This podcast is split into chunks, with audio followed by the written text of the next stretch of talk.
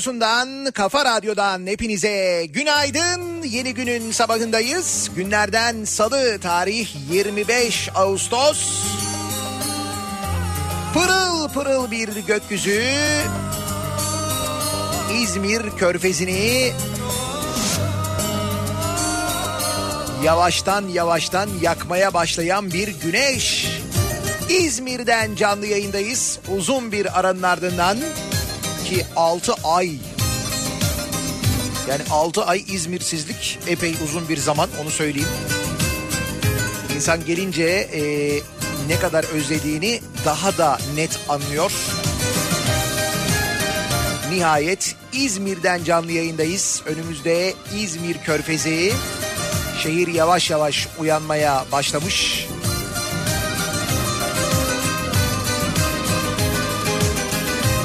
Körfez gayet dingin. Ama belli ki bugün çok sıcak olacak. O net bir şekilde anlaşılıyor. İşte böyle bir İzmir sabahından sesleniyoruz. Türkiye'nin ve dünyanın dört bir yanına. Bana Canımı yordular beni Canım koydum yoluna Canımı yordular beni Canım koydum yoluna Çarelerim tükenmez Böyle sevdam oldukça Çarelerim tükenmez Böyle sevdam oldukça. Kanım çekiyor gülüm Asilik var soyumda. Kanım çekiyor gülüm Asilik var soyumda.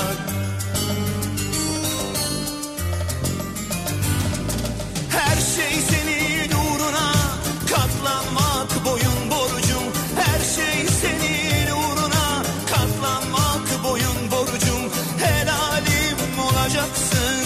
başka yolu yok bunun. Sen yarim olacaksın. Başka yolu yok bunun. Her şey senin uğruna. Katlanmak boyun borcum. Her şey senin uğruna. Katlanmak boyun borcum. Helalim olacaksın. Başka yolu yok bunun. Sen yarim olacaksın. Başka yolu yok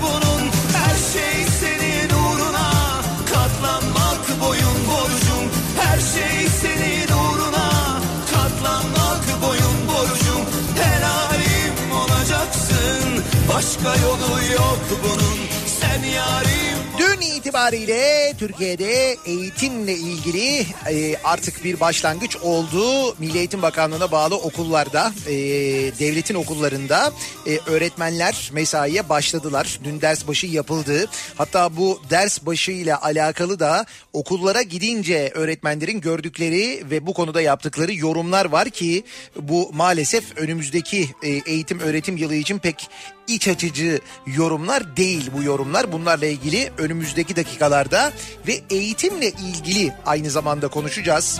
Çünkü e, bir hafta kaldı 31 Ağustos'ta da çocuklar e, uzaktan eğitime başlayacaklar. Ancak o konuda birçok soru işareti birçok tereddüt doğal olarak velilerde var. 21 Eylül'de de e, bu kez yüz yüze eğitim seyreltilmiş olarak başlayacak. Karam gözleri cezam Onun da tam olarak nasıl olacağını, programlamanın nasıl olacağını bilmiyoruz. İşte bunlarla ilgili e, önümüzdeki dakikalarda konuşacağız. Biraz daha detaylı konuşacağız. Aman bu can ah sana kurban Ama tabii e, birinci gündemimiz, bizim tabii birinci gündemimiz aslına bakarsanız ekonomi. O kadar birinci gündemimiz ki sürekli o gündemden düşsün diye uğraşıyoruz. Elimizden gelen her şeyi yapıyoruz. Fakat işte ekonomi öyle gündemden hemen düşebilecek bir şey değil. İnsanların hayatını direkt etkiliyor çünkü. İkinci gündemde tabii doğal olarak pandemi.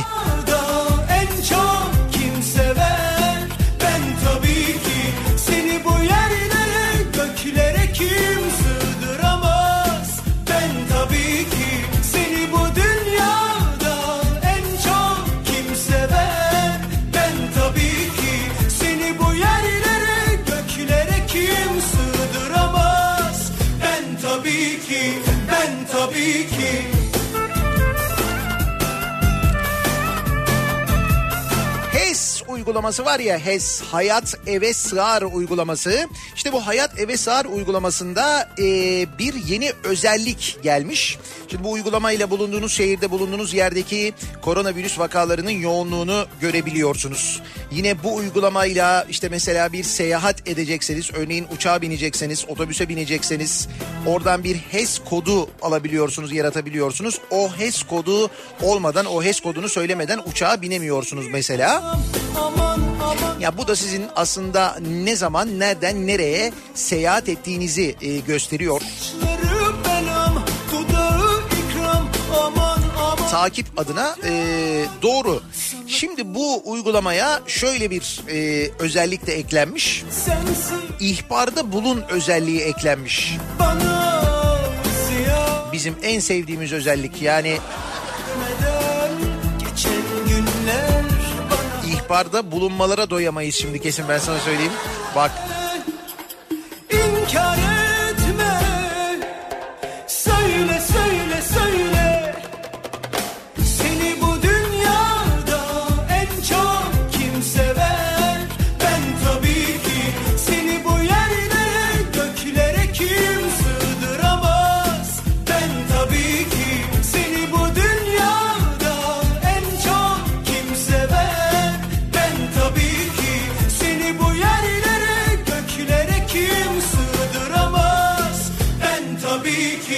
ben tabii ki İhbarda bulun adı verilen yeni özellik sayesinde vatandaşlar karşılaştıkları kural ihlallerini doğrudan cep telefonlarından bildirebilecekler. İhbarda bulunmak için HES uygulamasını açtıktan sonra ana ekran kısmında yer alan ihbarda bulun seçeneğine tıklamak gerekiyor. Başlık, işletme adı kısmını doldurup gerekli açıklama ve adresi yazdıktan sonra çektiğiniz fotoğraflarla birlikte ihbarda bulunabiliyorsunuz. Özellikle işletmelerde gittiğiniz yerde eğer kurallara riayet edilmiyorsa, dikkat edilmiyorsa bunları ihbar etmek için bu e, özellik bundan sonra kullanılacakmış. Peki ne kadar e, özellikle de işletmelerde dikkat ediliyor? Ediliyor mu, edilmiyor mu? Şimdi İzmir'e geldik. Bundan önce bir Ankara seyahatimiz olmuştu. Hatta Cuma günü de Ankara'ya geliyoruz. Cuma'da Ankara'dan yayınlarımızı yapacağız. Ankara'ya geldiğimizde de konakladığımız otelde şu anda İzmir'de hem konakladığımız hem de yayınımızı gerçekleştirdiğimiz otelde yani şöyle söyleyeyim öyle önlemler alınmış ki e, girişinden odasına kadar hakikaten e, diyorlar ki bazı sağlık kuruluşlarında mesela bu kadar hijyen olmayabilir. Yani Burada tabii denetimin de çok sıkı olmasının e, getirdiği bir durum var. Elbette işlerini e, ciddiye almanın da getirdiği bir durum var. O nedenle bazı işletmeler e, durumu gayet ciddiye alırken kimi işletmeler ve kimi vatandaşlar mevzuyu çok sallamadıkları, hastalığı ciddiye almadıkları için maalesef işte önlemleri almıyorlar, maske takmıyorlar. Süleyman bileyim ben elzem olmayan kimi etkinliklere katılıyorlar. Şimdi elzem olan, gidilmesi zorunlu olan, yapılması zorunlu olan bir takım şeyler var. Bunları kabul ediyoruz da misal düğün yapmak yani tamam evlenmek kabul. Hani bir nikah töreni yapılır. Bu nikah törenine sadece çok yakın akrabalar katılırlar. Burada kurallara dikkat edilir. Bu riski minimum seviyeye indirir ama yok. Bir düğün yapmak işte mesela bu aslında elzem değil. Yani düğün yapılır, nikah şimdi yapılır, düğün ne bileyim ben 6 ay sonra yapılır ne olur. Ama yok biz özellikle bu düğün konusunda çok ısrarcıyız. Bursa'da 3 ayrı düğüne katılan davetlilerden toplam 42 kişinin Covid-19 testi pozitif çıktı. Buyurun. Bursa İl Sağlık Müdürü uzman doktor Halim Ömer Kaşıkçı düğün, nişan gibi cemiyetlerde cemiyetlere katılan vatandaşları maske, mesafe ve temizliğe dikkat etmeleri konusunda ikaz etti. Yani düğün yapılıyor. Hadi yapıldı düğün, o düğünde kurallara uyulmuyor. İşte en son Bursa'dan gelen haber bu. 42 kişi Bursa'daki düğünlerde koronavirüs kapmış. Vur davulcu eline üşenme hoppa Demişler ki ilk olarak 5 kişi başvurdu. Filyasyon ekiplerimiz düğüne katılanları tespit ederek tek tek irtibata geçti. Maalesef yapılan testler sonucunda 42 vatandaşımızın test sonucu pozitif çıktı. Ayrıca 3 topluluktan yaklaşık 150 vatandaşımızın da şu an temaslı olarak takipleri yapılıyor diye konuştu.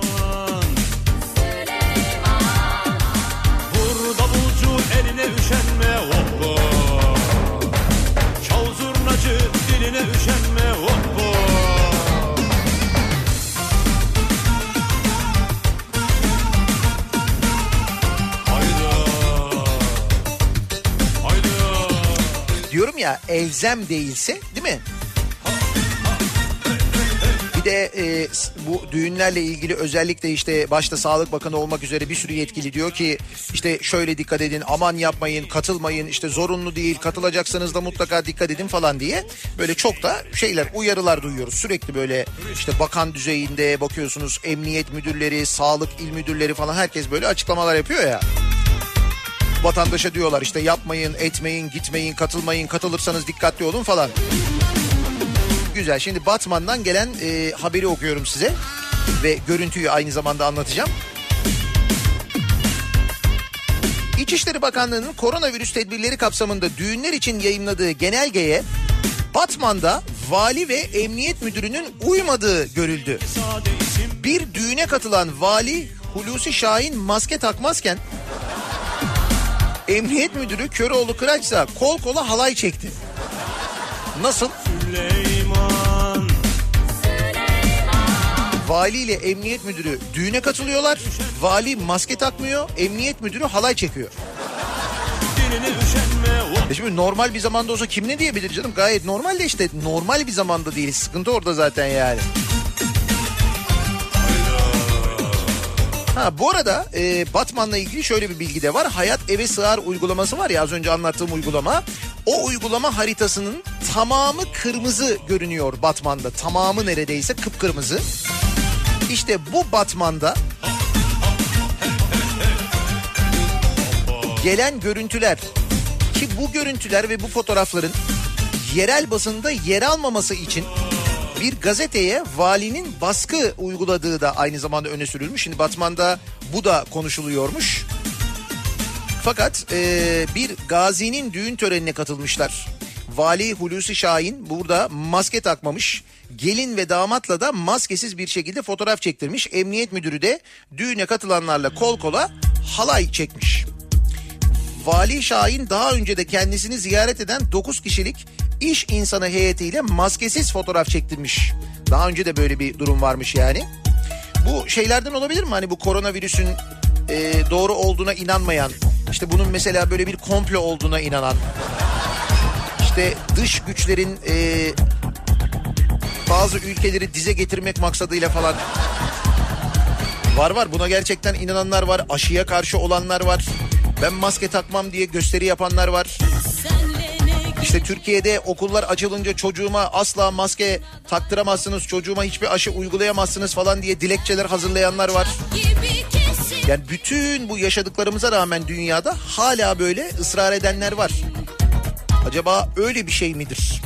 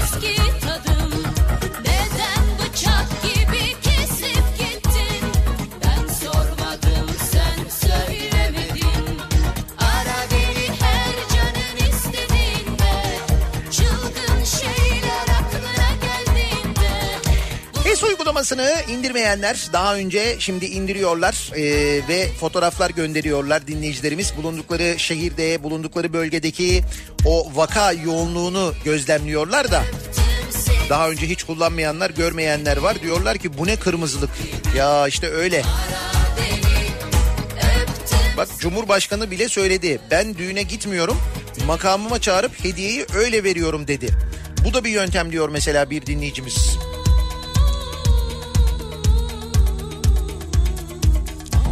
De diyor ki o düğünler o düğünler hep takı için takı.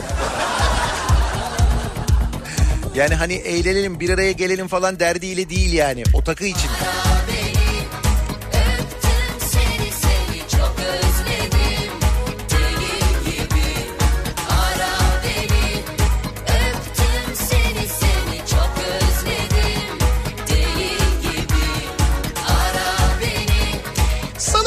Sabahındayız. İzmir'den canlı yayındayız.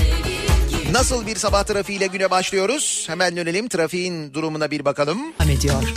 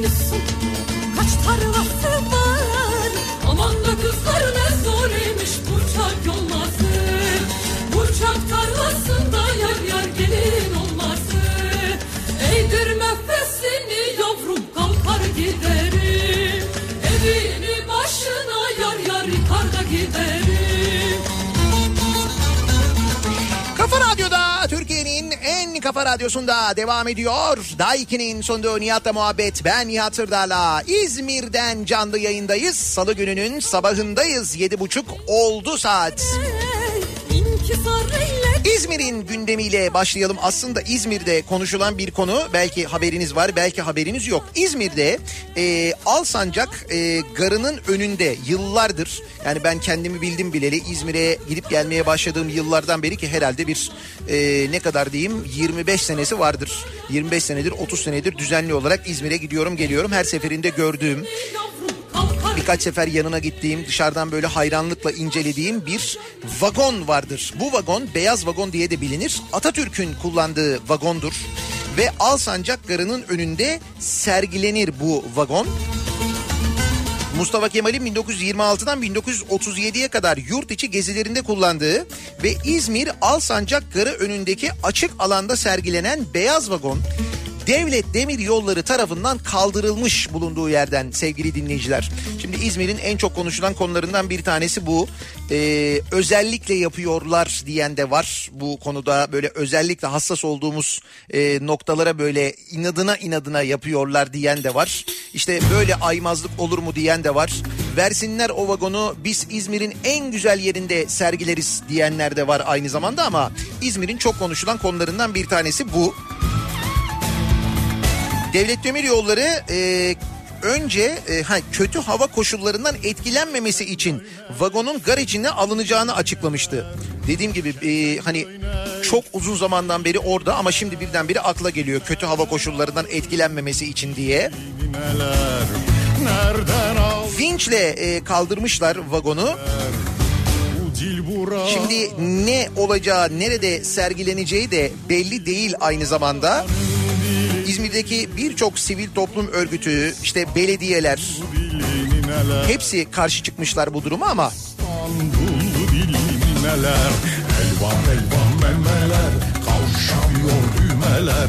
Bugün günlerden salı Yarim reyhan dalı. Gören maşallah desin Digi digi dal dal digi dal dal. Elvan elvan memeler bugünün salı olduğunu hatırlayalım diye. salı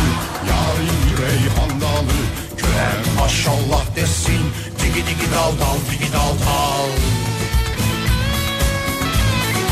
İzmir'in gündemi beyaz vagon. Devlet Demir Yolları'nın hassasiyeti gerçekten göz yaşartıcı.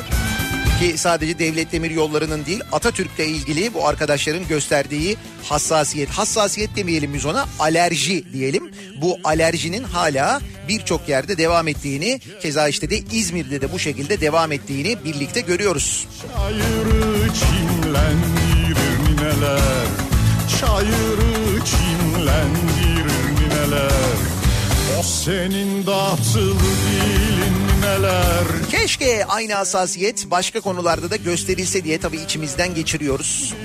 Da maalesef her konuda o kadar hassas olunamıyor işte. Dilsizi dillendirir Elvan elvan Şanlıurfa Büyükşehir Belediyesi ve Haliliye Belediyesi sen sulayacaksın diyerek topu birbirine attı. Sokaktaki ağaçlar kurudu.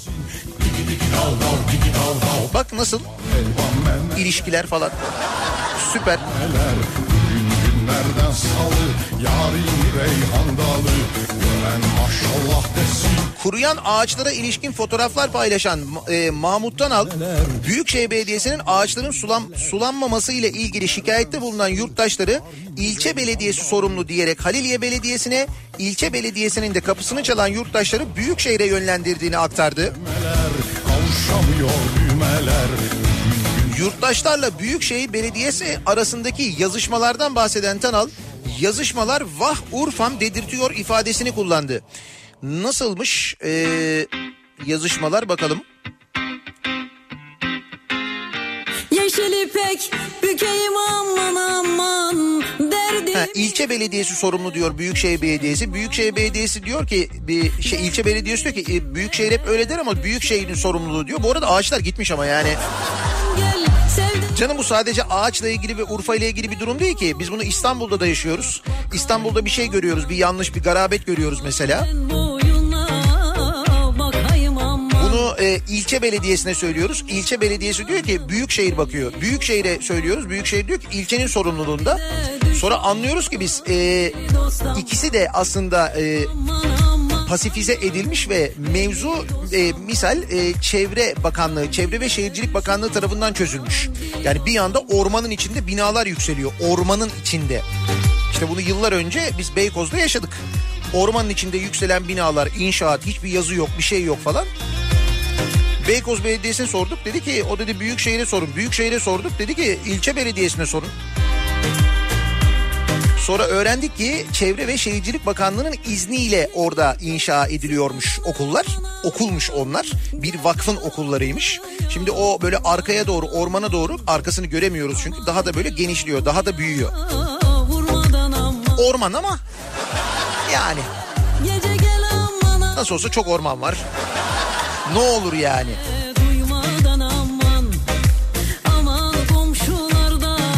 Tıpkı paranın da bizde çok olması gibi. Nasıl olsa çok para var ne olur yani. İşte çok para olduğunu düşünen Bingöl'ün Karlıova ilçe müftüsü. İsa Demirkaynak iddialara göre ilçedeki 80 imamın banka hesaplarına yatırılan 1200 liralık promosyon ücretlerini sürgün tehdidiyle bağış adı altında toplayıp makam arabası aldı. Karlova ilçe müftüsü makam arabası mı almış? Böyle ilçe müftülerinin makam arabaları mı varmış? Bir de üstelik imamların promosyonlarına çökelek almış. Bak Aman aman amanın belli Bingöl İl Müftülüğü konuyla ilgili inceleme başlatmış. düşman. Adamın arabayı teslim alırken e, fotoğrafı da var. Anahtarı alıyor böyle. Ne marka olduğunu göremedim özür dilerim ama beyaz renk tercih etmiş kendisi. Ha, bilin diye söylüyorum bir makam arabamızda böyle var yani.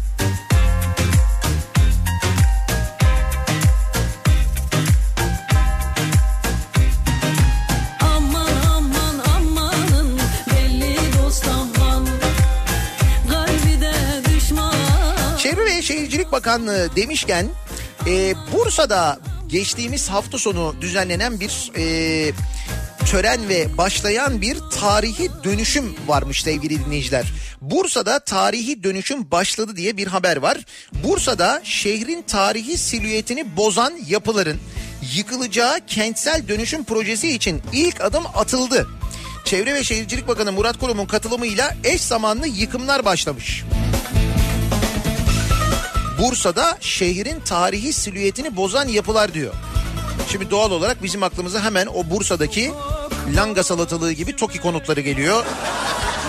Şimdi Allah aşkına Bursa'da Bursalılar söylesinler. Ben tabii hani Bursa'ya gidip gelen e, biriyim ama Bursalılar daha iyi biliyorlar mutl- mutlaka. Bursa'da şehrin silüetini o binalardan daha çok bozan bir yer var mı? Yani var mı gerçekten de hani Bursa'ya gidip gelen biriyim ben. Her seferinde gittiğimde gördüğümde bakıyorum. Hani dışarıdan e, bir gözüm aslında. Yani ben baktığımda o silüeti o e, TOKİ konutlarından daha çok bozan bir şey bence yok ama siz ne diyorsunuz? Şimdi ben bakıyorum mesela orayı yıkıyorlar mı? Hani hiç böyle haberin içinde orası var mı falan diye bakıyorum yok.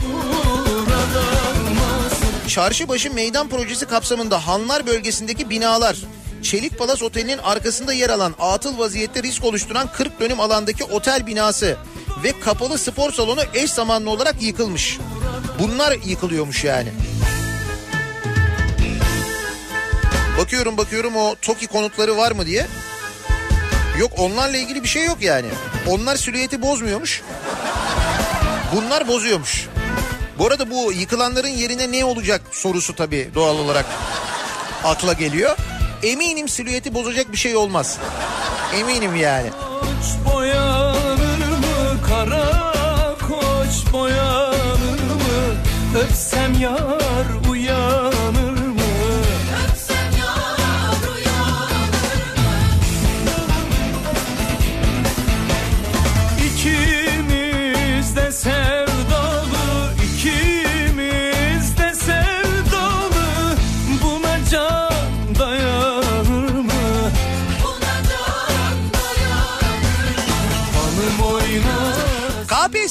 hazırlananlar ne yapıyorsunuz? Çalışıyor musunuz hala? Sınava hazırlanıyor musunuz? O sınava girdikten sonra kazandığınız puanla gerçekten hak ettiğiniz yere atanacağınızı düşünüyor musunuz? Hala. Bravo. Eğer gerçekten hala böyle düşünüyorsanız içinizdeki saflığı kaybetmemişsiniz demektir. Bu güzel bir şey. Yani bütün şu kadrolaşma, yakın eş, dost, akraba, yeğen bilmem ne falan haberlerine rağmen hala bu duyguyu içinde kaybetmeyen ve gerçekten de peşinde koşanlara büyük saygı duyuyorum onu söyleyeyim. Şimdi en son Mersin'den gelen bir haber var da Mersin Üniversitesi ile ilgili haberler bunlar. Mersin Üniversitesi'ndeki akraba kadrolaşmaları alanında çığır açan bir nitelikteymiş. Bak bu alanda çığır açıyoruz artık yani giderek daha da böyle uzmanlaşıyoruz diye giderek daha da fütursuzlaşıyoruz. Neredeyse her yönetici üniversiteye en az bir akrabasını yerleştirmiş. Diğer yandan alakasız bölümler arasındaki tuhaf atamalarda dikkat çeken bir başka konuymuş. Her yönetici bir akrabasını atıyorsa demek ki Mersin Üniversitesi'nde bir eşitlik var. Bak bir eşitlik var hak yenmiyor. Her yönetici bir yakın akrabasını atıyorsa eğer ya böyle bir imkan yaratılıyorsa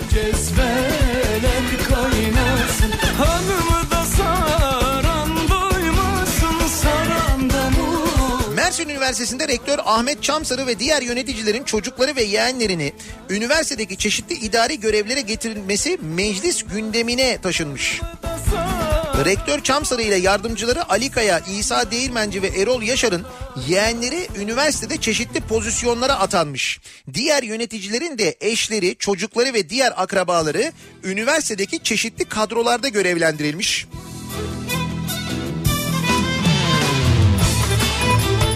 Konuyla ilgili haberler üzerine tartışma yaratan isimlerin akademik profilleri ve özgeçmişleri üniversitenin internet sitesinden kaldırılmış. Bak. Profillerine erişilemeyen personelin konuyla ilgili haberlerde adı geçen personellerle sınırlı kaldığı, diğer personellerin akademik profil ve özgeçmiş bilgilerinin erişime açık olduğu görülmüş. Öte yandan tartışma yaratan atamalara konu olan isimlerin Mersin Üniversitesi Akademik Personel Bilgi Sistemi üzerindeki kayıtlardan üniversitedeki görevleriyle ilgili bilgilere erişmek mümkün oluyormuş. Dizime Çıksam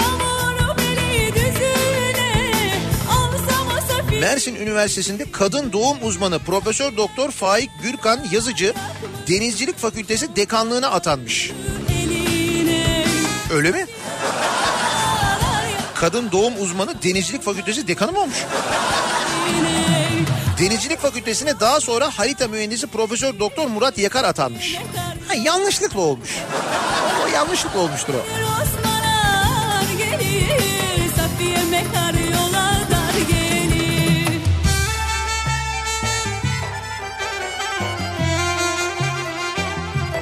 Kaldı ki biz dediğim gibi hani böyle şeyleri yeni görmüyoruz da artık böyle bu kadar rahat, bu kadar fütursuzca, bu kadar böyle geniş geniş böyle her yönetici bir tanıdığını alsın falan şeklinde kampanya gibi mesela. Kıratımı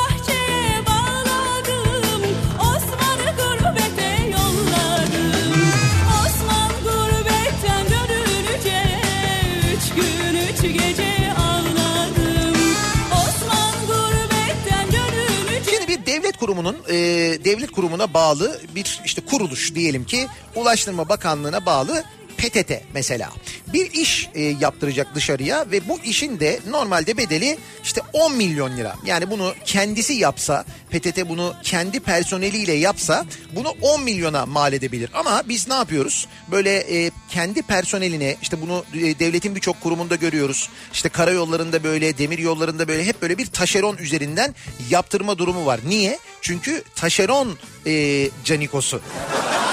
İşte bizim Canikos'u dediğimizin bir ismi de aslına bakarsanız taşeron. O e, şirketi kuran arkadaşa verirsek bu işi.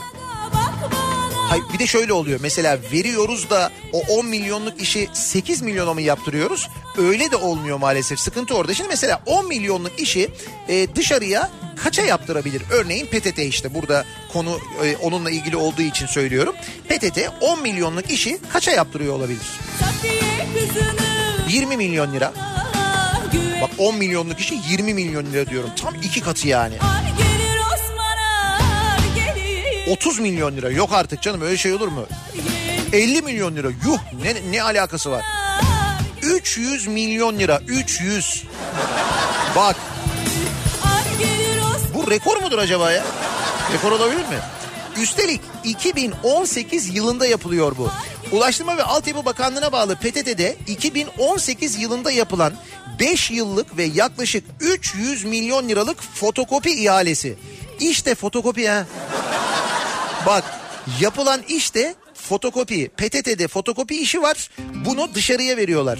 Tepkilerin ardından 2 sene sonra iptal edildi. Şirkete 150 milyon liraya yakın ödeme yapıldığı iddia edildi. Ki biz bu konuyu konuşmuştuk daha önce hatırlıyor musunuz? PTT ile iştiraki PTT Bilgi Teknolojileri AŞ arasında 6 Haziran 2018'de belge tasnif, tarama, niteleme, fiziksel arşiv düzenleme ve evrak depolama çerçeve satın alma sözleşmesi imzalandı.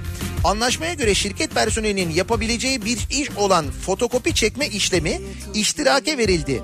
300 milyon evrak için yapılan anlaşmada her bir evrak için yaklaşık 1 lira bedel belirlendi. Toptan yani. Fotokopi başına 1 milyon lira alınıyor. Şey 1 lira alınıyor. Fakat 300 milyon fotokopi var. Hani bir tenzilat, bir indirim ne bileyim 50 kuruş olsun falan öyle bir şey yok. Güzel değil mi? Havasından oluyor hem de tam oluyor. Bir günden Hüseyin Şimşek'in haberine göre PTT Bilgi Teknolojileri AŞ de hani iştirake veriyor PTT ama hiçbir işlem yapmadan bu işi başka bir taşeron firmaya verdi. Bu anlaşmanın yapılmasının ardından yaklaşık iki sene sonra Meclis Kit Komisyonu üyesi Deniz Yavuz Yılmaz konuyu meclis gündemine taşıdı. 4 Nisan'da hazırladığı önergesinde 300 milyon liralık işlemin kurum personeline 10 milyon lira bedelle yaptırılabilecekken neden yükleniciye 30 katına verildiğini sordu. Yavuz Yılmaz bu konuda önerge vermeyi sürdürürken Ulaştırma ve Altyapı Bakanı Adil Kara İsmailoğlu sözleşmenin iptal edildiğini söyledi. Peki o arada ne oldu? O 2018'den 2020'ye kadar arada ne oldu? İşte deniyor ki 150 milyon ödeme yapıldı. Fotokopi ha. Ne iş yaptınız? Fotokopi çektik. Ne kadarlık? 150 milyon liralık. 150 milyon belgenin fotokopisi çekilmiş, tasnif edilmiş yani. Nasıl? Bahar gibi umut nasıl Tak edince oluyor isteyince oluyor Havasından oluyor Hem de İşte sen fotokopi demiyorsun, e, diyorsun, önemsemiyorsun, böyle çok e, ciddiye almıyorsun. Adam oradan nasıl iş çıkarıyor görüyor musun? Fotokopi ya.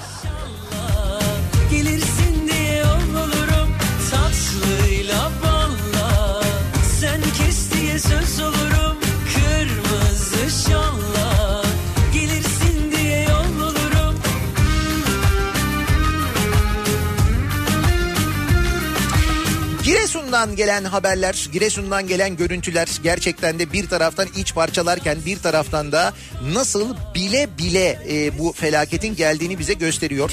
E, Giresun'daki o felaketle ilgili, sel felaketiyle ilgili mesela bugün ortaya çıkan bir e, bilgi var sevgili dinleyiciler. Orada bir menfez var. O menfezin çökmesi sonucu e, şehit olan askerler var. Orada hayatını kaybedenler var. İşte o menfezin çökeceğini 7 ay önce haber vermiş arazinin sahibi karayollarına. Karayolları bir şey olmaz deyip geri göndermiş. E, Tirebolu'da 5 jandarma ve bir iş makinesi operatörünün sele kapılmasına sebep olan menfezin bulunduğu arazinin sahibi Ahmet Karadeniz, dere çevresindeki çakıl ocaklarının menfezin altını boşalttığını söylemiş. 71 yaşındaki Karadeniz olası bir selde felaket yaşanır diye karayolları şefliğine gittim. E, dilekçe verdim anlattım durumu dilekçe de verdim bir şey olmaz deyip beni geri gönderdiler demiş. Görüyorsunuz değil mi? Nasıl olduğunu, meselenin nasıl gerçekleştiğini. Ve hal böyleyken yani oradaki hani çarpık yapılaşma bir tarafa, dere yatağına bütün o evlerin yapılması bir tarafa bakın böyle göz göre göre gelirken bu durum Öte yandan Nurettin Canikli AKP Genel Başkan Yardımcısı Giresun'daki sel faciasına ilişkin diyor ki yapılaşmayla alakası yok diyor. Neyle alakası varmış? Şöyleymiş. Yağmurla toprak suya doyuyor, toprak kayganlaşıyor. Yağmur yağdığı zaman toprak su gibi akıyor, önüne ne katarsa götürüyor. Yaşadığımız bu afetin yapılaşmayla alakası yok demiş. Yani neymiş? Toprak suya doymuş. Bu o yüzden olmuş yani öyle mi? Nasıl açıklama güzel değil mi? Şimdi bu açıklamadan daha beteri var mı? Daha beteri var. Ee, Abdülkadir Selvi. Hani bu e, Soma'daki maden faciası sonrasında oraya gidip sel, e, selfie değil selvi diye madende fotoğraf çektirip sosyal medyada paylaşan arkadaş. Bakınız bu e, sel felaketinden ne çıkarmış? Sel felaketinden mutluluğun resmini çıkarmış kendisi. Evet. Giresun'daki sel felaketinden de AKP övgüsü çıkarabilen yandaş yazar Abdülkadir Selvi, hani Nazım Hikmet sen mutluluğun resmini yapabilir misin Abidin diyor ya, o kepçedeki üç bakan bize özlediğimiz devletin resmini çizdiler demiş. Hocam vallahi bravo ya yani...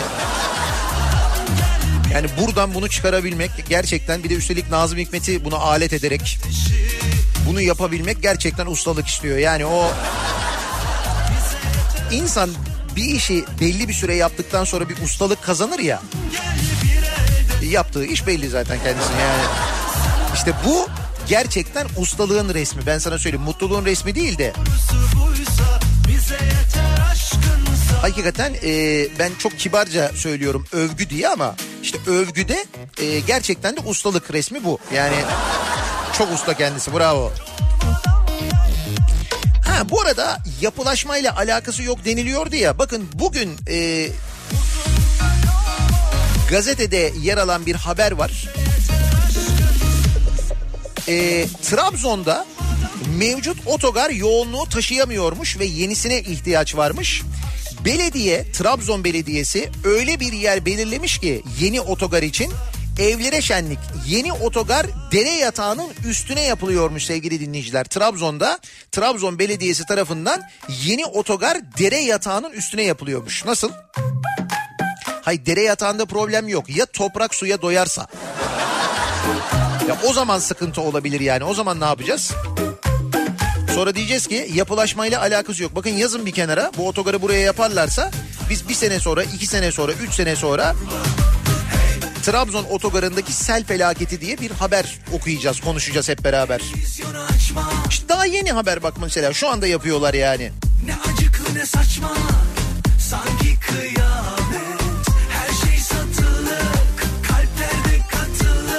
Şimdi geliyoruz eğitim meselesine. Dün itibariyle öğretmenler ders başı yaptılar. Okullara gitmeye başladılar.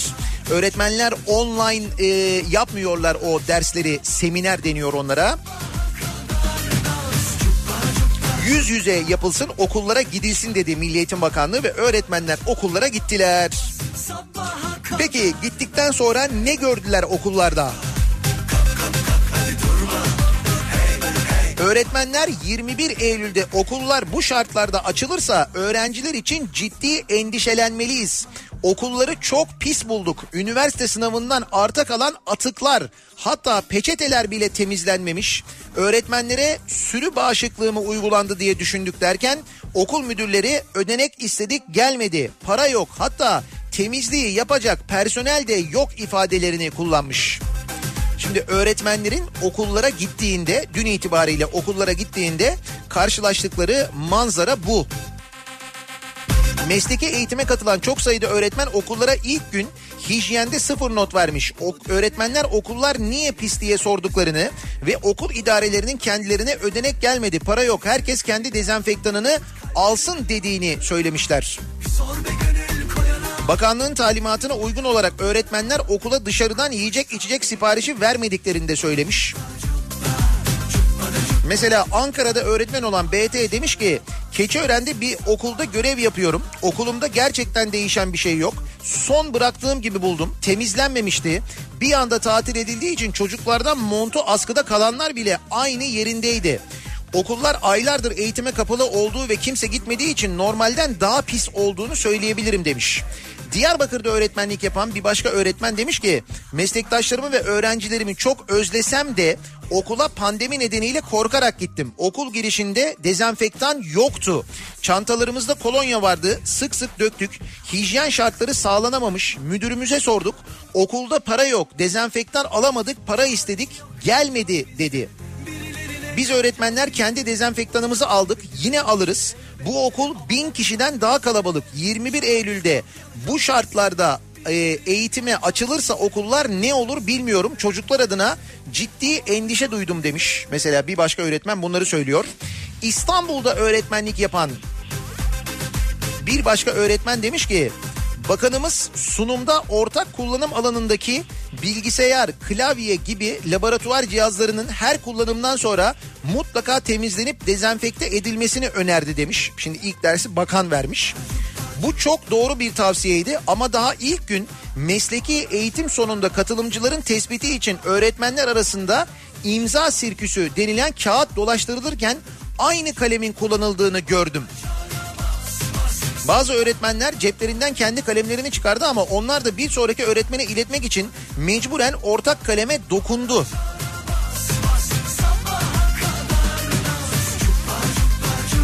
Bir başka öğretmen diyor ki okullarda eldiven takan öğretmen yoktu. Bütün öğretmenler maskeliydi. Eğitim 2-3 saat sürdü. Bu arada maske değiştiren de olmadı. Öğretmenlerin sosyal mesafeyi e, kapalı alanlarda konferans salonları ve öğretmenler odasında yan yana oturdukları ve koruyamadıklarını gördük. Ancak bahçede yapılan eğitimlerde sosyal mesafe korunuyordu. Şimdi bakın öğretmenlerin e, okullara gittiklerinde karşılaştıkları manzara ve yaptıkları değerlendirme böyle. Şimdi hal böyle olunca aslında endişenin ne kadar yerinde olduğu ki konuşmuştuk hatırlayacaksanız. O zaman 31 Ağustos'ta eğitimin başlayacağı, okulların açılacağı ve öğrencilerin gideceği söyleniyordu. Şimdi bu 21 Eylül'e ertelendi. Ancak 21 Eylül için de bir hazırlık yapılmadığı çok net bir şekilde anlaşılabiliyor. Bir de bunun yanında tabii 21 Eylül'e kadar devam edecek olan bu uzaktan eğitim süreci var. Bu uzaktan eğitim süreciyle ilgili velilerden e, gelen şikayetler var. Yani internet e, interneti olmayan ya da yeterli olmayan ya da işte çocuğunun bir bilgisayarı olmayan, tableti olmayan, e, ilkokula başlayacak çocuğu olan ve daha ilkokul birinci sınıfın eğitimini uzaktan nasıl çocuğuna vereceğini düşünen veliler. Herkesin aklında çeşitli eğitimle ilgili sorular var. Biz de o nedenle bu sabah eğitimle ilgili konuşalım istiyoruz.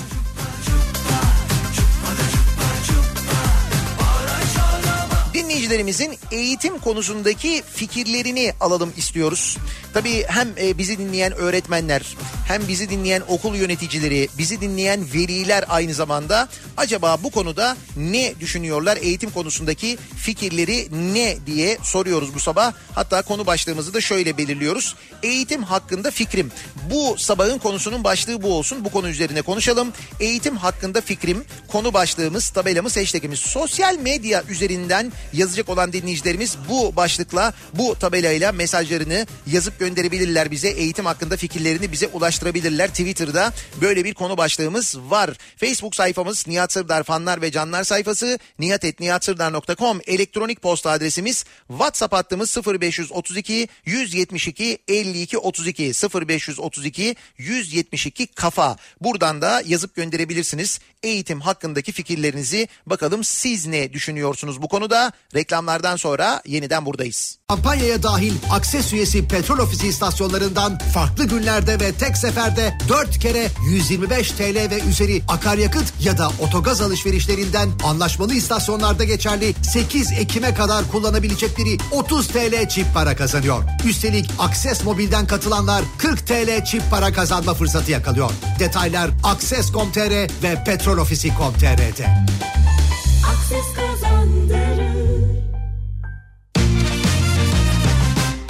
Lezzetin en doğal hali. Tukaş'ın lezzetleri. Dünya markası klimalarda %25'e varan indirim fırsatını kaçırmayın.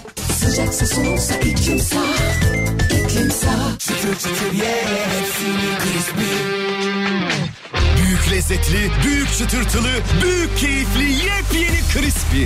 Çıtır çıtır ye. Reklam. Türkiye'de ve dünyada yaşanan gelişmeler, sokakta konuşulanlar, siyaset, ekonomi, sağlık, spor. Son dakika haberleri, konuklar ve uzman görüşleri. Güçlü Mete ile Kripto Odası hafta içi her gün saat 9-10 arası Kafa Radyo'da.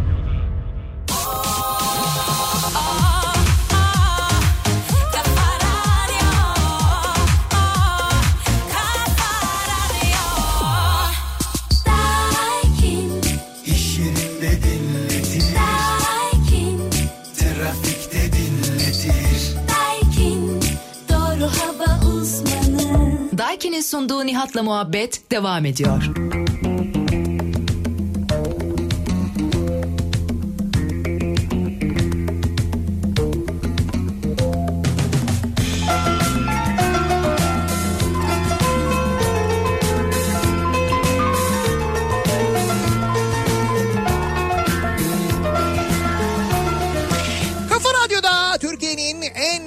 Radyosunda devam ediyor. Daiki'nin sonunda Nihat'la muhabbet. Ben Nihat Sırdar'la salı gününün sabahındayız. İzmir'den canlı yayındayız. İzmir'de sabah trafiği artık kıvamına ulaştı. 8 itibariyle önümüzden geçen yolun da kalabalıklaştığını görüyoruz. Eğitimin sorunlarına geçmeden hemen önce az önceki fotokopi haberinden hareketle hep birlikte söylüyoruz. Anası da yesin, babası da yesin. Yesin anam yesin, canikosu yesin. Anası da yesin, babası da yesin. Yesin anam yesin, canikosu yesin. 10 milyonluk fotokopi işini 300 milyon liraya yapmayı başarabilen Canikos'unu gerçekten tebrik ediyoruz. Hoş ihale iptal edilmiş 150 milyon civarında bir para e, verilebilmiş ödenebilmiş ama olsun 150 milyon da 150 milyondur yani. Az para değil. Biz de e, 150 milyon lirayı yani PTT'nin içinde 10 milyon liraya yapılabilecek işi 300 milyon liraya dışarıdan bir taşerona verirken 300 milyon lirayı burada bulabilirken nasıl oluyor da okullara kaynak bulamıyoruz. Okulların yöneticileri şimdi mesajlar geliyor dinleyicilerimizden, öğretmenlerden. İşte ödenek gelmedi, para gelmedi. Biz mecburen e, velilerden istemek durumunda kalıyoruz. Üstelik bu seneye e, normal ihtiyaçların haricinde bir de işte dezenfektan, temizlik malzemesi ihtiyacı var ekstra olarak diye mesajlar geliyor. Oraya 300 milyonu bulabiliyoruz Canikos'una ama burada okullara bulamıyoruz. O 300 milyonla kaç okulun ihtiyacı karşılanır düşünebiliyor musunuz? Üstelik boşa verilen bir para olduğunu da biliyoruz. Şimdi bakalım e, eğitim hakkındaki fikrim. Bu sabahın konusunun başlığı acaba ne düşünüyorlar? Öğretmenler, okul yöneticileri, veliler mesela alınan bu kararlar üzerine eğitimin ertelenmesiyle ilgili ya da işte 21 Eylül'de eğitimin başlaması ile ilgili aynı zamanda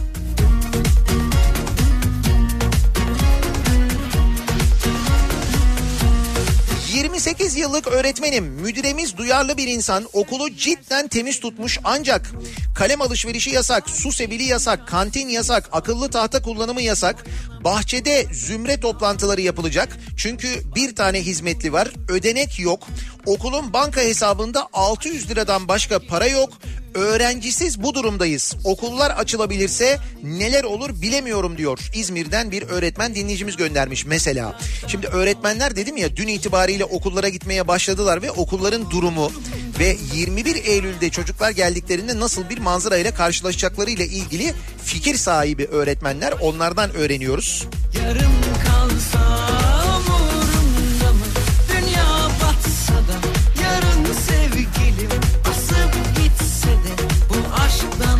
Okulun ilk gününde maskeli biçimde toplantıya katıldık. İki maskeyi üst üste takmıştık birçoğumuz ancak kapalı ortamda nefessiz kaldık. Her ne kadar pencereleri açtıysak da öğrenciler okula döndüğünde nasıl ders anlatırız diye düşünüyoruz.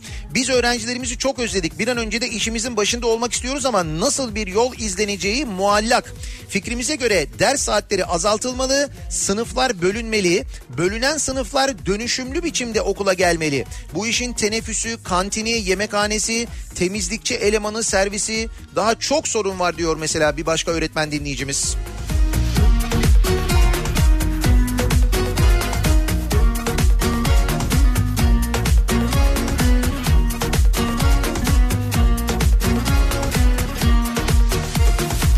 Sarışmışız biraz çakır keyif Güneş yetmemiş bir de ay çarpmış Eğitim hakkındaki fikrim. Özel öğretim kursunda çalışıyorum. 1 Haziran'dan beri aktif olarak sürekli dersler devam ediyor. Öğrencilerin çocuk okullardan kaçırdığı derslerin telafisi için bizi kurtarıcı gören veliler çocukları için aman başımdan gitsin de ne olursa olsun düşüncesiyle full derse katıldılar. Kurum sahibi kayıt toplamak için kendi deyimiyle şov dersler yaparken göstermelik birkaç kutu dezenfektanla göz boyadık. Milli Eğitim Bakanlığı'nın istediği sözde şartları yerine getirdik. Denetlemeye gelen heyet çay kurabiye yedi gitti. Onca eksik varken hala devam ediyoruz. Allah sonumuzu hayır etsin demiş bu kurslarda görev alan öğretmen bir dinleyicimiz yazmış mesela. Aşk sende günden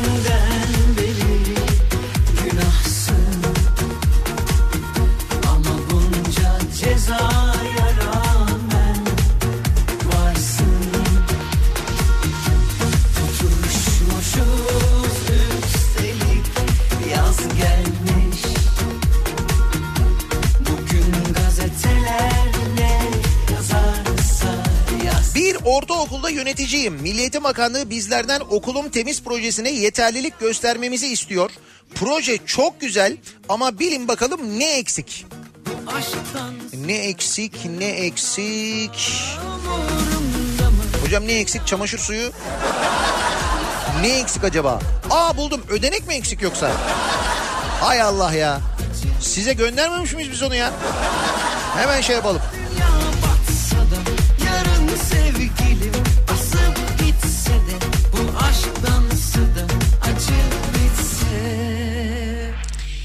Resmen öğretmenlerde sürü bağışıklığına katılsın diye başlanmış sıfır önlem sıfır hazırlık her senaryoya hazırız diyen özel okullardan görüntü paylaşan bakanımıza sesleniyorum.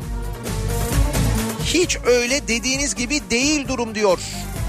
Devlet okullarında görev alan bir öğretmen dinleyicimiz göndermiş. acılara gel o zaman yanıma Ne bekliyorsun daha Allah Allah Sarıl 30 yılını doldurmak üzere olan bir eğitimci olarak eğitim hakkındaki fikrim Allah'a emanetiz diyor Nazan.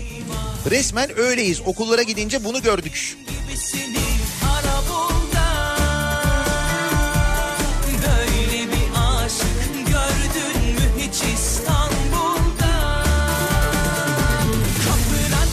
da yatarım camına taş atarım Alırım kaçarım ben seni yaşatırım Seni yüzen olup Bir de tabii bu sırada bu kayıt e, zamanı istenenlerle ilgili şimdi velilerden mesajlar geliyor. İşte eğitimciler diyorlar ki bakın bu kadar eksik ve ödenek yok. Veliler diyorlar ki o eksikleri bize tamamlatıyorlar. Bu kısır döngü aynen devam ediyor. Değişen hiçbir şey yok anlayacağınız. Van'da sağlık lisesinde görev yapıyorum. Hijyen zaten yok da ben başka bir şey söyleyeceğim. Çocuklar bölge hastanesinde staja başlayacaklar. Buna inanamadım. Van zaten çok sıkıntılı pandemide.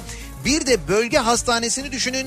Doğu'nun merkez hastanesi durumunda ve sağlık lisesinde görev yapan, e, sağlık lisesinde okuyan çocuklar e, bölge hastanesinde staja gönderilecekmiş. Yani bu pandemi döneminde de gönderilecek miymiş? oraları O gece yarıları Eyvah eyvah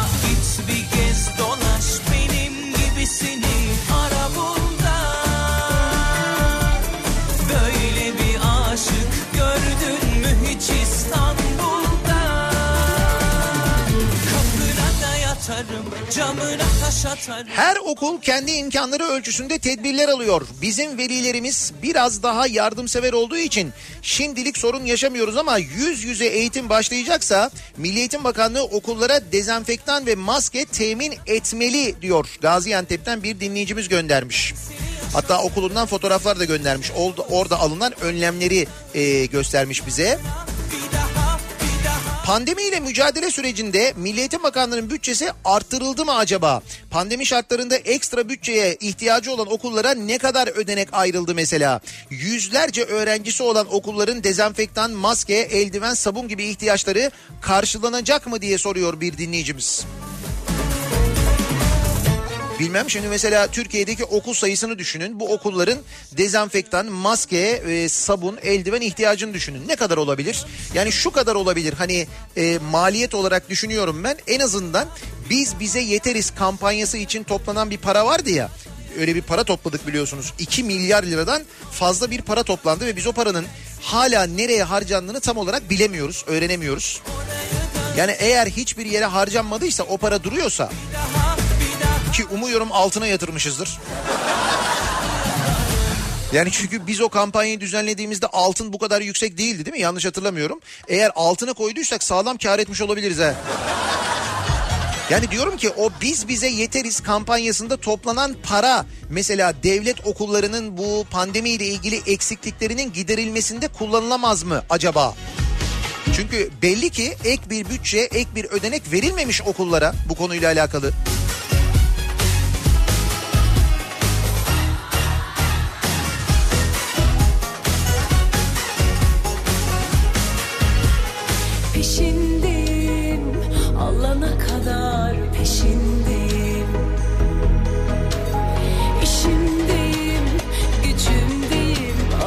Eğitim hakkındaki fikrim. Diyanetin bütçesi eğitime verilirse, milli eğitime verilirse sınıflar cumartesi dahil 6 güne oranla bölünür ve hijyen kurallarına dikkatli şekilde uyulursa okulların açılmasından yanayım demiş mesela bir dinleyicimiz. Ha siz diyorsunuz ki o bütçe oraya aktarılsın. Bulacağım ve gel Okula gittik dün diyor bir öğretmen dinleyicimiz. Dezenfektan kon- konmuş başka hiçbir şey yok. Tuvaletler leş gibiydi mecbur kullandık. Toplantı salonunda toplanalım diyenler kazandığı için maalesef yakın temas halinde olduk.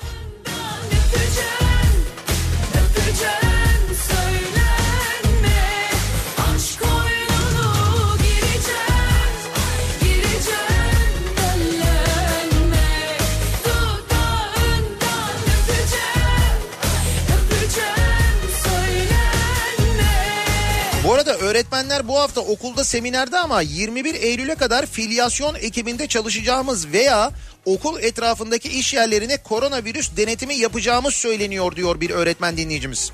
Öyle mi öğretmenlere böyle bir görev de mi verilecekmiş şimdi?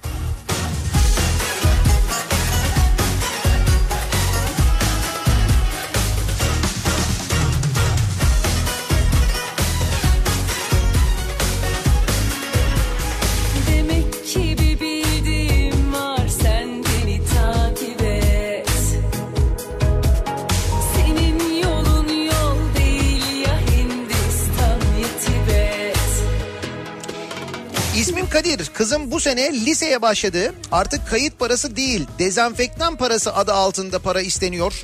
Yaklaşık 200 lira ödedik liseye kaydederken diyor mesela bir dinleyicimiz. Bu arada Raiç hakkında da biraz bilgi sahibi oluyoruz. Ama işte diyorum ya okullara ödenek verilmediği için okullar böyle isteklerde bulunuyorlar. Nihat Bey özel sektörde pandemi sürecinin başından beri hiç durmadan çalıştım. Önlem sadece sizin alabileceğiniz kadar oluyor maalesef. Aramıza hoş geldi öğretmen kardeşlerimiz diyor.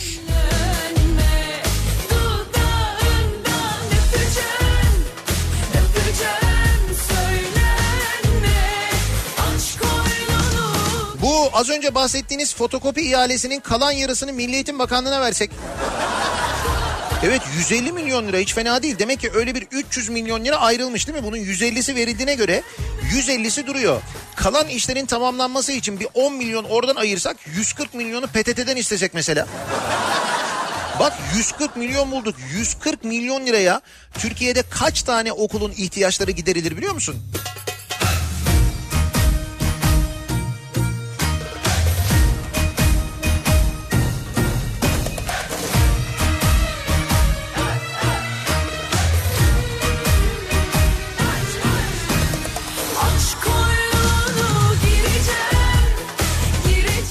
İmam Hatip Lisesi'nde görev yapıyorum. Dün toplantıda maske konusu açılınca bazı meslek dersi öğretmenleri maske takmanın çok da gerekli olmadığını, bir şey olacaksa olacağını, Allah'ın daha iyi bileceğini belirterek çocukları maske takmaya zorlamamamız gerektiği görüşünü belirttiler.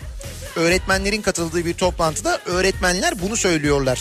Şimdi çocukların e, 21 Eylül'den sonra eğitime başlaması ile ilgili söylenen fikir bu. Öğretmenlerin katıldığı bir toplantıda. Maalesef öğretmenler arasında da cehalet yaygın. Bu dini bir bakış açısı da olamaz. Tevekkül dönen şeyden de haberleri yok diyor dinleyicimiz. Ama mesela bunu öneren olmuş. İşte o yapılan toplantıda buyurun. Oğlumu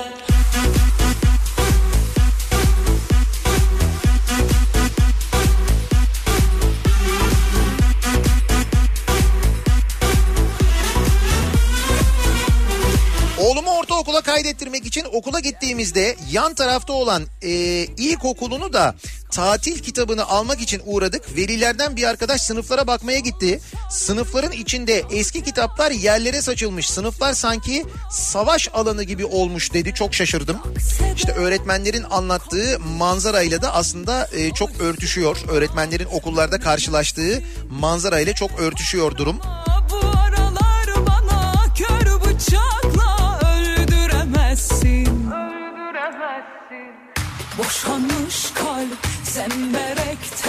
Ben bu sene 300 lira para istedim diye müdür yardımcılığı görevimden alındım. Şimdi okulun 1 lira parası yok. Ne hizmetli ne de hijyen söz konusu.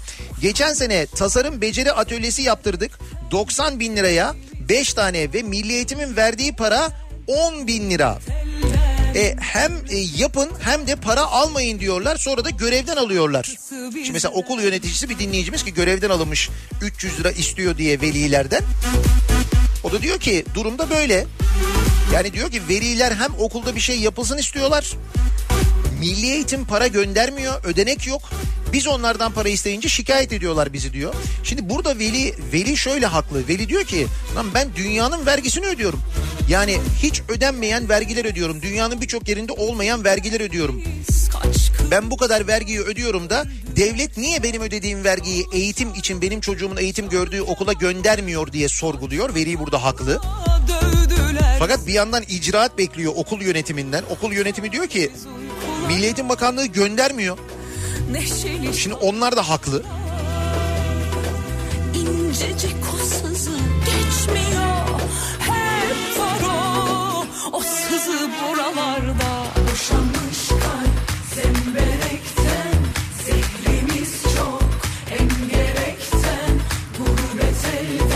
Manisa Yunus Emre ilçesinde bir okulda öğretmenim. Okulumuz hakkında 2017 yılında depreme dayanıksız diye yıkım kararı alınmış ancak okul idaresine bildirilmemişti. Son bir yılda üst üste deprem olmasından sonra 2020 Şubat ayında bir cuma akşamı gelen bilgiyle binayı apar topar boşalttık. Pazartesi günü aynı bahçede bulunan ortaokul binasına ortak olduk. Öğlenci olduk. Neyse sonra korona sebebiyle okul tatil oldu. Bu arada ortaokul binası için de binanın güçlendirilmesi kararı çıkmış. Yani o binada sa- sağlam değil. Geçtikleri binada sağlam değil.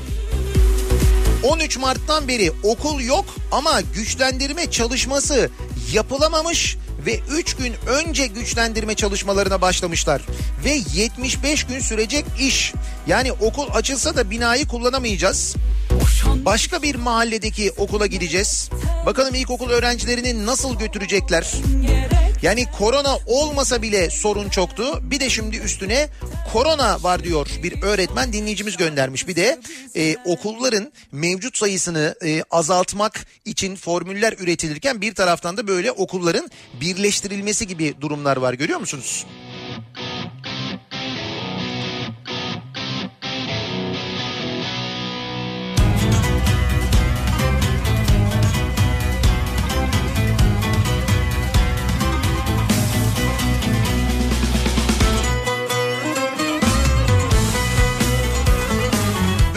Kurumlarda çalışanlara maske verilirken mecliste vekillerimiz sık sık maske yenilerken öğretmenler kendi maskelerini kendisi karşılıyor tabii ki. Bizim okulumuzda da hiç hizmetli yoktu. Vaka sayısı daha azken uzaktan yapabildiğimiz kurul toplantısını vakalar bu kadar artmışken neden yüz yüze yaptık anlamış değilim. Sorularımızın çoğuna henüz belli değil. Henüz açıklama yapılmadı cevaplarını aldık. Daha sayabileceğim mantığımızın almadığı o kadar çok konu var ki diyor öğretmen bir dinleyicimiz. Kızlar al topuklu beyaz kızlar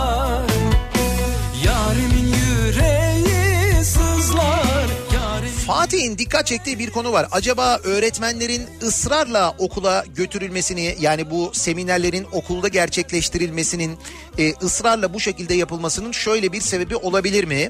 Sırf öğretmen olmayan insanlar öğretmenler aylardır yatıyor dediği için öğretmenler okula gitmek zorunda bırakıldı. Bu bilinçsizlikle bu hastalık bitmez.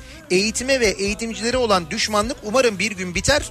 Bu ülkede varlık içinde yokluk çekmekten bıktık artık. Her şey eğitimle düzelir diyor Fatih.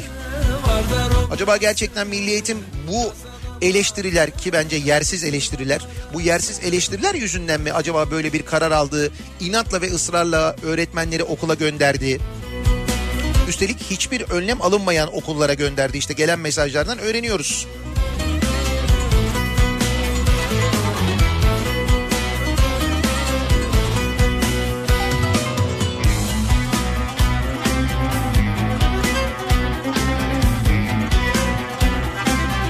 Menemen Ali otobanı kapalı. Büyük eziyet var burada. Daha yeni açılışını yapmışlardı diyor İzmir'den bir dinleyicimiz. Öyle mi? Hakikaten orası daha yeni açılmadı mı ya? Törenler mörenler hayırlı olsunlar falanlar filanlar. Şimdi şu anda çalışmıyormuş. Kapalıymış. Efendimin sağ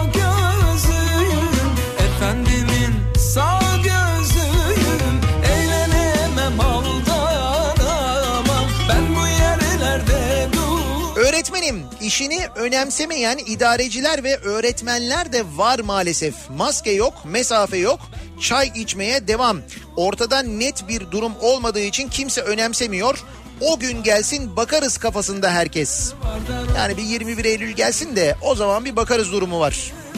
Sıla parası Vardar ovası Vardar ovası Kazanamadım sıla parası Eğitim hakkında fikrim çok güzelmiş gibi yapabildiğimiz Dün okullarda toplantılar yapıldı. Müdürümüz bizim okulumuzu pandemiye çok güzel hazırlamış ve bu süreci bu açıdan çok iyi değerlendirmiş. Okul tertemizdi. Fakat sorun şu toplantıdaki bütün maddelere bilmiyoruz elimizde hiç resmi açıklama yok diyerek başladık. Bizim okulumuz pansiyonlu çocuklar 6 kişi bir odada kalacak ama eğitim seyreltilmiş olacak. Her metrekare bir öğrenci düşecek yani bizim en fazla 10 kişi olabilecek sınıflarda ama mevcut 34 kişi. Yani neresinden tutsak elimizde kalıyor. Sıla parası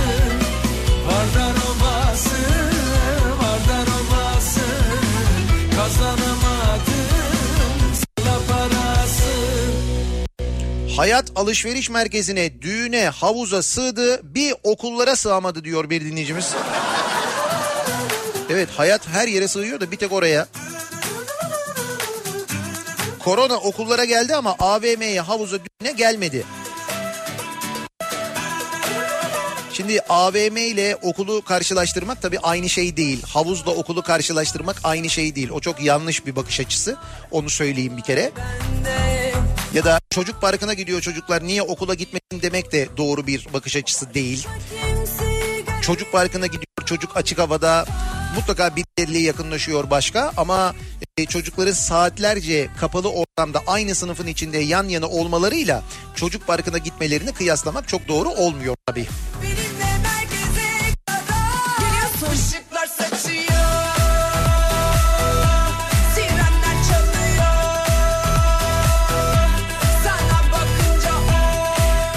Öğretmenim vaka sayısı bu kadar fazlayken okula neden gidiyoruz diye düşünmekten kendimi alamıyorum. 1 milyon öğretmenin bu böyle bir süreçte etkileşimde bulunması vaka sayılarına nasıl yansıyacak göreceğiz. Bunu okulların açılmasının bir provası olarak görüyorlar bence. Ayrıca toplantımız 9.30'dan saat 3'e kadar sürdü ve gelecekte ne olacağı ile ilgili okul idarelerinin de hiç bilgisi yok.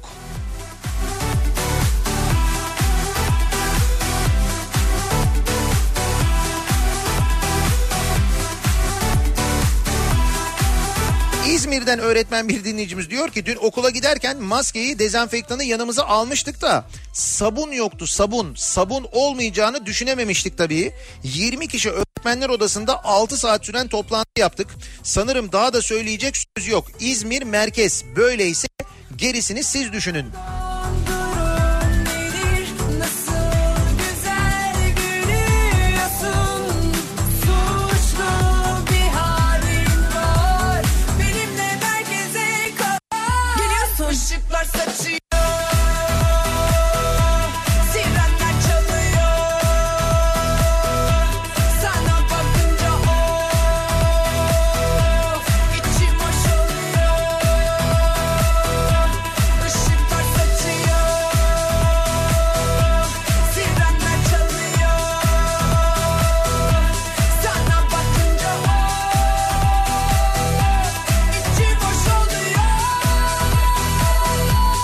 Bu arada bu okulların birleştirilmesi işte hasarlı okulların e, güçlendirilmesi ya da yıkılıp yeniden yapılması ile alakalı meğer ne kadar çok yerde böyle birleştirilme yapılıyormuş çok dinleyicimizden mesaj geliyor.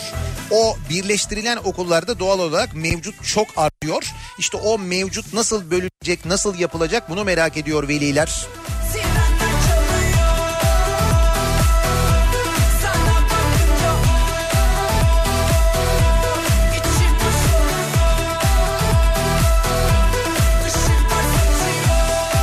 Eğitimle ilgili konuşuyoruz. Dün itibarıyla öğretmenler okullara gitmeye başladılar. Okullarda toplantılar başladı. 21 Eylül'den itibaren de e, yüz yüze eğitim başlayacak deniyor.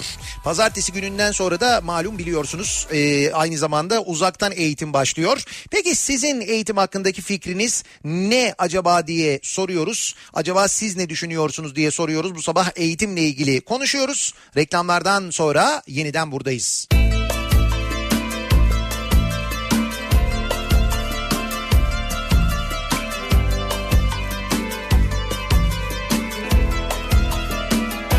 Neyin sessizliği bu böyle içimi delip geçti Niyetin beni terk etmekse beni gerçekten hiç ettin Kime benzedim durma söyle Hangi hallerime Kafa Radyo'da Türkiye'nin en kafa radyosunda devam ediyor.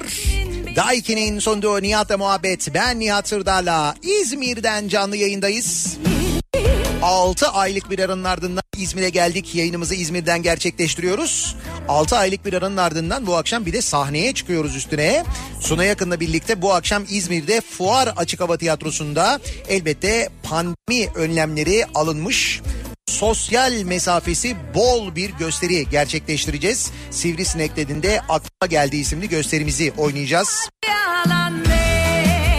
İzmir'de bizi dinleyenleri bekliyoruz bu akşam. Biletler e, Fuar Açık Hava Tiyatrosu gişesinde de satılıyor. Biletix'ten de temin edebiliyorsunuz aynı zamanda. Eğitimle ilgili konuşuyoruz. Eğitim hakkında dinleyicilerimizin fikirlerini alıyoruz. Eğitim hakkında fikrim bu sabahın konusunun başlığı.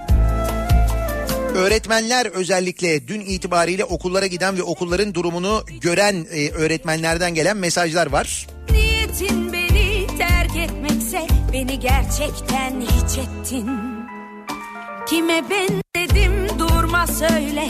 Hangi hallerim eski aşklarından? Nasıl bilirdin beni söyle. Canınızı sıkmak gibi olmasın da biz biz özel okul öğretmenleri yaklaşık bir Ben hiç ettin Kime benzedim durma söyle. Hangi hallerim eski aşklarından? Nasıl bilirdin beni söyle. Canınızı sıkmak gibi olmasın da biz biz özel okul öğretmenleri yaklaşık bir aydır zaten okula gidiyoruz. Ama Öğrenci mi? Onlar da geliyor. Gelmeyenler mi? Okuldan online ders veriyoruz. Çareler tükenmiyor diyor İpek öğretmen göndermiş. Son sınıf öğrencileri 8. ve 12. sınıf öğrencileri gidiyorlar okula değil mi? Diğerleri de online ders alıyorlar. sarıla sarıla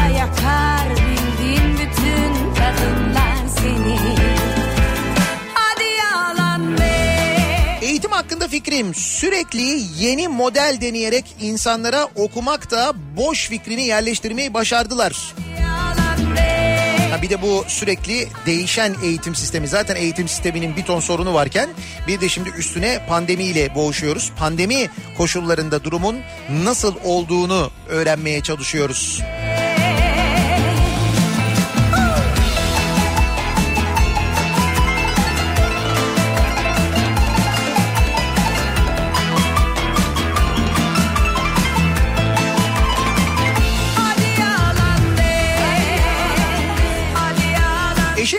Özel okulda öğretmen. Kendileri bu hafta eğitime başladı. Sadece anaokulu 8. sınıflar ve 12. sınıflar okula gittiği için az öğretmen geliyor denilerek servis vermiyorlar ve öğretmenler toplu taşıma metro ile otobüsle okula gidiyor.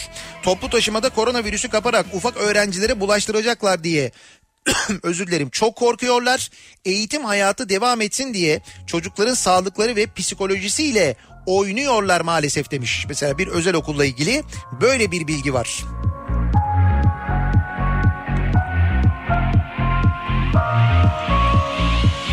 Okullar açılmadan önceki toplantılar genel olarak yeni eğitim öğretim yılının müfredatı, ders işleme teknikleri, okul iş ve işleyişi, kurullar, komisyonlar ve öğretmenlerin ders programıyla ilgili olurdu. Biz pandemi sürecinde işlenemeyen derslerden mi başlayacağız? Ne nasıl olacak bunu bile bilmiyoruz. Öğrenci yok ki ders ya da programın müfredatı olsun. Neden toplandık? Kimse bilmiyor. Sürü bağışıklığı için sanırım diyor. Aksaray'dan bir fizik öğretmeni dinleyicimiz göndermiş. Şimdi bu dünkü toplantıların neden okullarda yapıldığını çözmeye çalışıyor öğretmenler. Senden başka kimsin?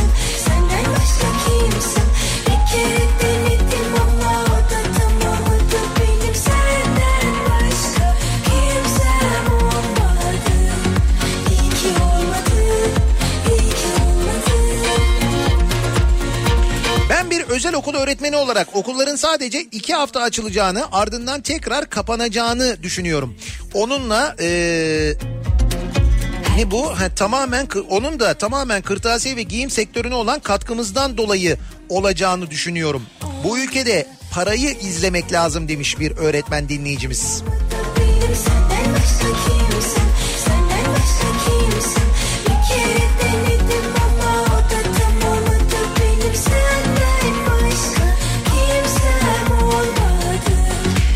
Mesela yalnız birinci ve ikinci sınıflar okula gitse ilkokul için söylüyor dinleyicimiz. Diğer sınıflar uzaktan eğitim alsa olmaz mı? Hem kalabalık olmaz bulaşma riski de en aza indirilebilir diyor.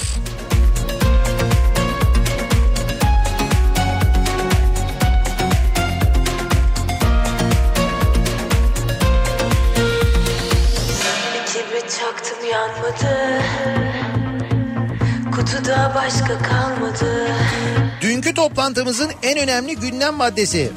Dezenfektanları her sınıf kendisi mi alır yoksa idare olarak biz mi alalım sınıflar parasını idareye mi ödesin oldu diyor. Eskişehir'den bir öğretmen dinleyicimiz mesela dünkü toplantıda biz en çok bunu konuştuk diyor. Yani hani milli eğitimden dezenfektan gelecek falan gibi bir şey yok. Yani o ihtimal zaten yok yani. iyi ki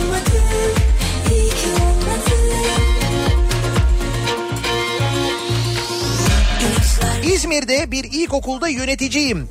İlkokullara yıl içinde gelen bir ödenek yok. Yıl boyunca 10 kere 3-5 bin isteriz. Bir kere gelirse ne güzel. Eğitim ve gelir seviyesinin düşük olduğu bir mahallede olduğumuz için velilerin de desteği yok. Onların e, onlara okulun maddi zorluğunu anlattığımızda devlet neden göndermiyor siz kendinizi alıyorsunuz gibi ithamlarla karşılaşıp onlara durumu anlatmaya çalışıyoruz. Meslek liselerinde üretilen yüzey dezenfektanı yeteri kadar gönderildi. Seminer süreci için öğretmenlere maske gönderildi ama pandemi sürecinde biz okulda olan yöneticiler okul temizliği ve kayıtlara devam etmekte olup kendi cebimizden verdiğimiz paralarla el dezenfektanı alıyoruz. Evet evet kendi cebimizden alıyoruz diyor öğretmen bir dinleyicimiz.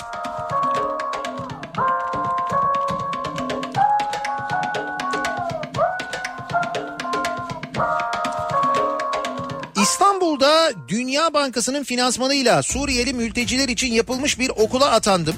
Okul özel okul standardında yapılmış. Beden eğitimi dersinden sonra kullanılsın diye duşları var. Lavabolar fotoselli. Bu arada Türk öğrenciler de kullanacak diyor. Ancak inşaat firması henüz bitirmediği için elektrik trafosu 3 aydır takılmadığı için zaten hazır değil. En az 2 ay deniyor. Ya onu da tamamlamamışlar yani.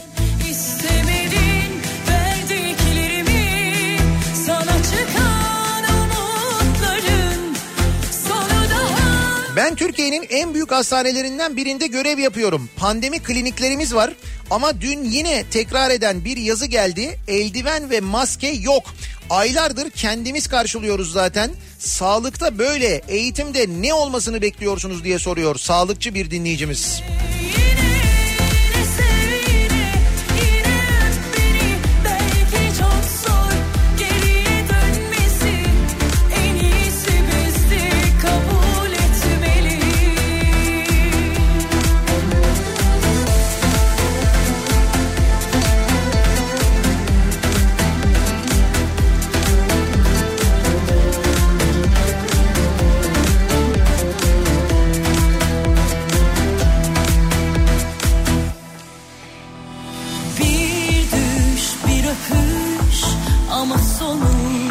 İzmir Çiğli'de 26 yıllık ilkokul öğretmeniyim diyor dinleyicimiz. Devlet okulunda çalışıyorum. Dün sabah okula gittiğimde bahçe kapısında ateşimiz ölçüldü. Kapıda dezenfektan vardı. Toplantım salonda yapıldı. 62 öğretmen arasında en az bir buçuk metre mesafe vardı. Toplantıda tedbirler kapsamında çocukların ateşinin ölçülmesi gerektiği söylendi. Bizler de sınıfa ateş ölçer aldıralım mı diye sorduk. Müdürümüz siz aldırmayın biz her sınıfa temin ederiz dedi. Okulum ve idarecilerim harika bu yüzden okulun adını vermiyorum. Bizim derdimiz de şu. Bölgenin gözde okulu olduğu için 20 kişilik sınıflarda 34 öğrenci var. Ayrıca bu sene daha da artacakmış. Sabahçı öğlenci olduğumuz için sınıfları da bölemiyoruz. Ayrıca her şey belirsiz. Sanki normal devam edecekmiş gibi planlama yapılıyor. Bir de bakan konuşmasında belirsizliğin veliyi ve öğrenciyi tedirgin ettiğini söyledi diyor. Tamam, evet belirsizlik herkesi doğru tedirgin ediyor da bu belirsizliğe karşı bir şeyleri belli etmek yani bir şeylerin programını planını yapmak değil mi? O da yöneticilerin işi zaten ama şu anlaşılıyor. Yani bu 21 Eylül ile ilgili e, tam olarak ne olacağını henüz kimse bilmiyor. Yani öğrenciler bölünecek mi?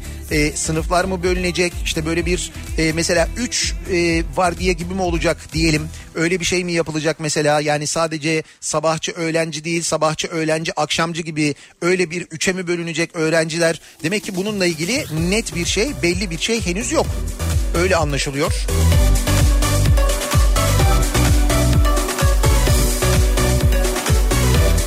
Milli Eğitim Bakanlığı az önce e, öğretmenlere bir rehber göndermiş. Yeni dönemde sağlığımız ve güvenliğimiz için sizlere yardımcı olacak bir rehber hazırladık. Desteğinizle başaracağız diye bir rehber gönderilmiş e, öğretmenlere şimdi yeni. Bak milli eğitimdeki gelişmeleri an beyan aktarmaya devam ediyoruz. Dakika dakika. Taş olsa çatlardı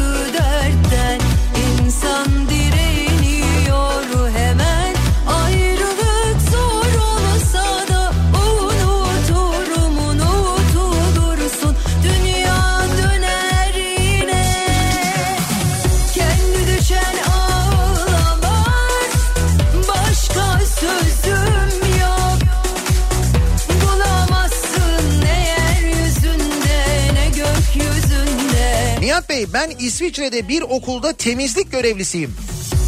Burada okullar 3 hafta önce açıldı. Biz temizlik görevlileri sabah 6'da işbaşı yapıyor.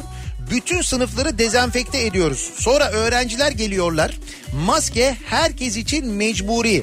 Okulun birçok noktasında dezenfektan otomatları var.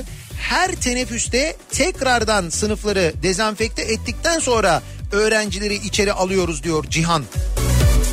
Bakınız İsviçre'de eğitim bu şekilde gerçekleşiyormuş.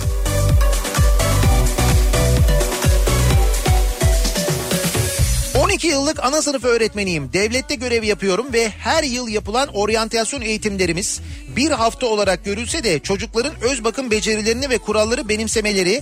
...en az 2 ay sürüyor. Bu sebeple küçük yaş gruplarından başlanarak okulların açılmasını... ...hem davranışsal olarak hem de bilişsel olarak doğru olacağını düşünmüyorum.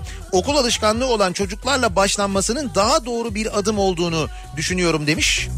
Bulamazsın Bir ana sınıfı öğretmeni dinleyicimiz de böyle diyor. yüzünde Başka bir ben yok Kendi düşen ağlamaz Başka sözüm yok Arama artık ne yeryüzünde Özel okulda öğretmenim. Karantina sürecinde full time online ders yapmamıza rağmen 3 haftadır okuldayız. Online telafiye başladık. Yan yana bilgisayarlardan ağız ağza hazırlık yapıyoruz. Havasız odalarda birlikte oturuyoruz. Çocuğu olan öğretmen arkadaşlarımızın çocukları evde kime emanet edeceklerini şaşırmış durumdalar. Uzaktan eğitimi okuldan yapmamızın sebebi veliye paranızı boşa ödemediniz. Biz öğretmenler çalışıyoruz demek mi acaba? Bir de meselenin bu tarafı var. Bir tartışma durumu var. İşte özel okul öğretmenleri diyorlar ki devlet okullarındaki öğretmenler hiçbir şey yapmıyorlar ama para alıyorlar. Devlet okulları diyor ki devlet okullarındaki öğretmenlerin başka şikayetleri var. Velilerden başka şeyler geliyor. Konuya çok böyle yüzeysel bakanlar var maalesef. Başka bir Ee, bir ara verelim. Reklamların ardından devam edelim ve bir kez daha soralım dinleyicilerimize. Acaba sizin eğitim hakkındaki fikriniz ne diye soruyoruz. Özellikle tabii eğitimcilerden dün itibariyle okullara gitmeye başlayan eğitimcilerden, öğretmenlerden, okul yöneticilerinden çok yoğun mesajlar gelmeye devam ediyor. Reklamlardan sonra yeniden buradayız.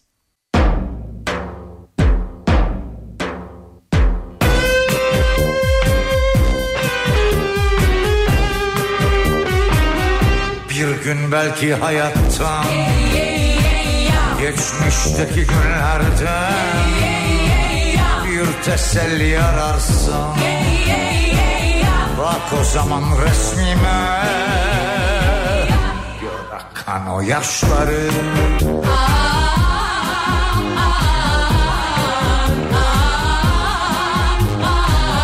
Benden sana son kalan bir küçük resim şimdi?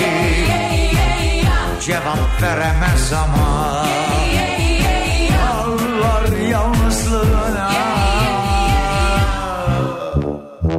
Ve işte dışarıda kalan bir avuç anı şimdi. Koyup da bir başıma bırakıp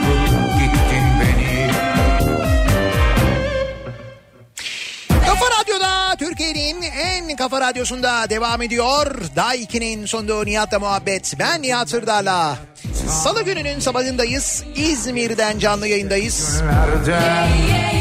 Eğitim hakkındaki fikrimizi bugünlerde herkesin aklında özellikle işte çocuğu olanların, velilerin aklında olan en büyük soru. Nasıl olacak eğitim? Çocuklar ne yapacaklar? Pazartesi günü uzaktan eğitim başlıyor. 21 Eylül'de yüz yüze eğitimin başlayacağı söyleniyor. Ancak okullardaki fiziki koşullarla ilgili bir gelişme olmadığını da e, en azından birçok okulda olmadığını da e, eğitimci dinleyicilerimizden gelen mesajlardan anlıyoruz. Ya da e, mesela okul sisteminin nasıl olacağını, sınıf mevcutlarının nasıl azaltılabileceğini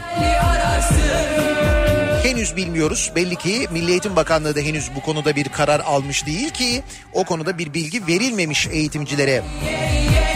Bir küçük resim şimdi Cevap veremez ama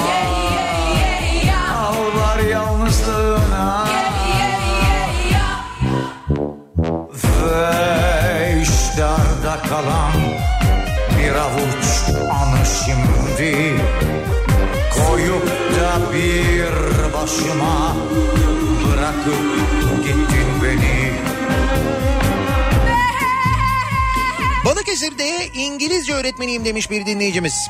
21 Eylül'e kadar tam 4 hafta okullarda seminer yapılıp kavimler göçü gibi bütün öğretmenleri her gün evden çıkarmanın hiçbir anlamı yok. İnanın bir hafta bütün konuları tartışmak için yeterli demiş mesela bir öğretmen dinleyicimiz. Bak o zaman resmime yalnız değilsin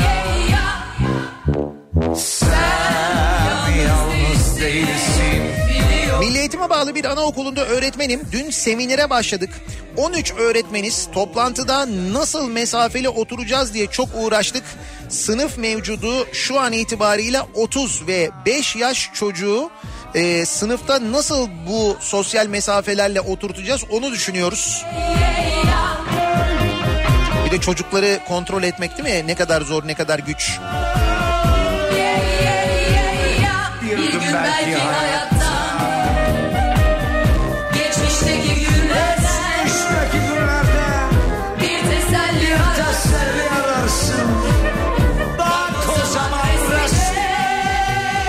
Bizlerin yani öğretmenlerin tatili, maaşı, çalışma saati her zaman göze batıyor. Battı. Ben artık laf edene o zaman sen de okusaydın, sen de KPSS'ye girseydin, sen de doğuda tek öğretmenli köy okulunda yıllarca çalışsaydın diyorum. Eğer veliler öğrencilerini okula göndermeyi göze alıyorsa, alıyorlarsa açalım okulları. Biz çalışmaya razıyız demiş bir öğretmen dinleyicimiz. Şimdi bu tabii yapılan eleştiriler gerçekten çok acımasızca yapılabiliyor bazen. Hakikaten bu mesleğe yıllarını vermiş, emek vermiş, vermeye devam eden öğretmenler de haliyle kırılıyorlar, haklılar. Bak o zaman resmime Yayınımızın sonuna geliyoruz biz. Mikrofonu Kripto Odası'na Güçlü Mete'ye devrediyoruz. Türkiye'nin ve dünyanın gündemini, son gelişmeleri birazdan Güçlü Mete'den dinleyeceksiniz. Bu akşam 18 haberlerinden sonra eve dönüş yolunda Sivrisinek'le birlikte ben yeniden bu mikrofondayım. Yine İzmir'den yayındayız. Ve yayının ardından da İzmir'de Fuar Açık Hava Tiyatrosu'nda gösterideyiz. Aynı zamanda bekleriz. Yeniden görüşünceye dek sağlıklı bir gün geçirmenizi diliyorum. Hoşçakalın.